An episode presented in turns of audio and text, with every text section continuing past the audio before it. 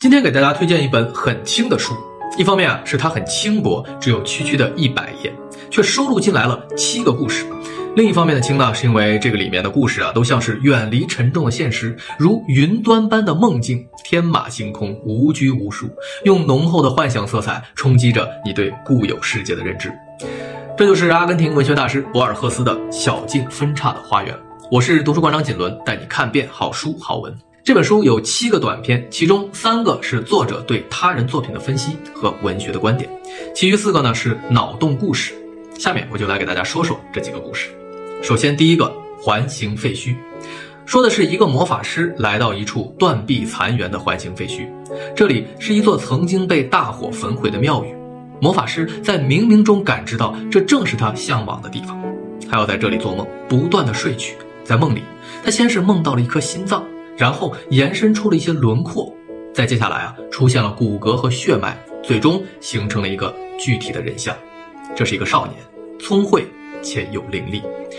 魔法师把他当成自己的儿子，但只有在梦里才能见到他。魔法师睡觉的时间越来越长，每一次进入梦境，都发现这个少年又长大了一些。甚至他想让少年做的事儿，在下次进入梦境时，少年都已经按照魔法师的意愿完成。终于有一天。魔法师梦到了火，这个新奇的元素让少年兴奋异常。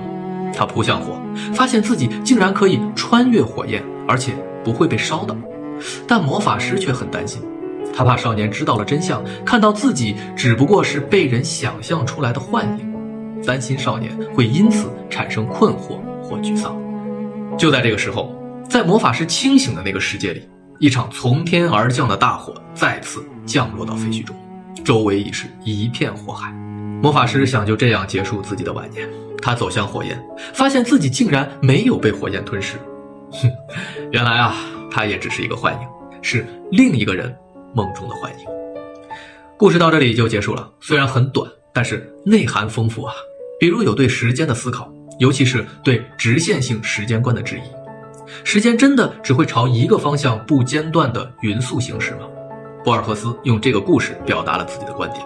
他认为时间是流动的，但也是循环的，就好像是魔法师的梦，一段经历的尽头，也许是另一段经历的开始。如大自然的万物，生生不息，周而复始。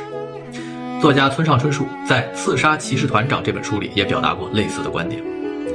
我们把时间当成朝向一个方向匀速行驶，当真是妥帖的吗？这当中难道不会有什么误会吗？这个故事的魔法师，他不断的做梦，到最后发现自己也在梦里的这个设定啊，和庄周梦蝶也是异曲同工。究竟是庄周梦见了蝴蝶，还是蝴蝶梦见了庄周？东西方文明的思想其实从来都有它相通的部分。但文学家毕竟不是科学家，关于时间、空间、宇宙这些话题，他们只是提供参考的角度或者是灵感，最终还需要科学的进一步论证，才能形成真正的理论。不过，就是这些前辈文学大师的思想，他们凭借丰富的想象力，给我们带来了一个又一个好故事的同时，也在推动着人类对未知边缘的探索。想想我们看过的那些大片，比如《明日边缘》《盗梦空间》《星际穿越》这些，有时间的循环，有梦境的分层，还有平行的宇宙。不敢说是否是借鉴了这本书中的故事，但博尔赫斯在七十多年前写的故事，依旧是我们不断探索世界的探照灯。我是锦纶，下期见。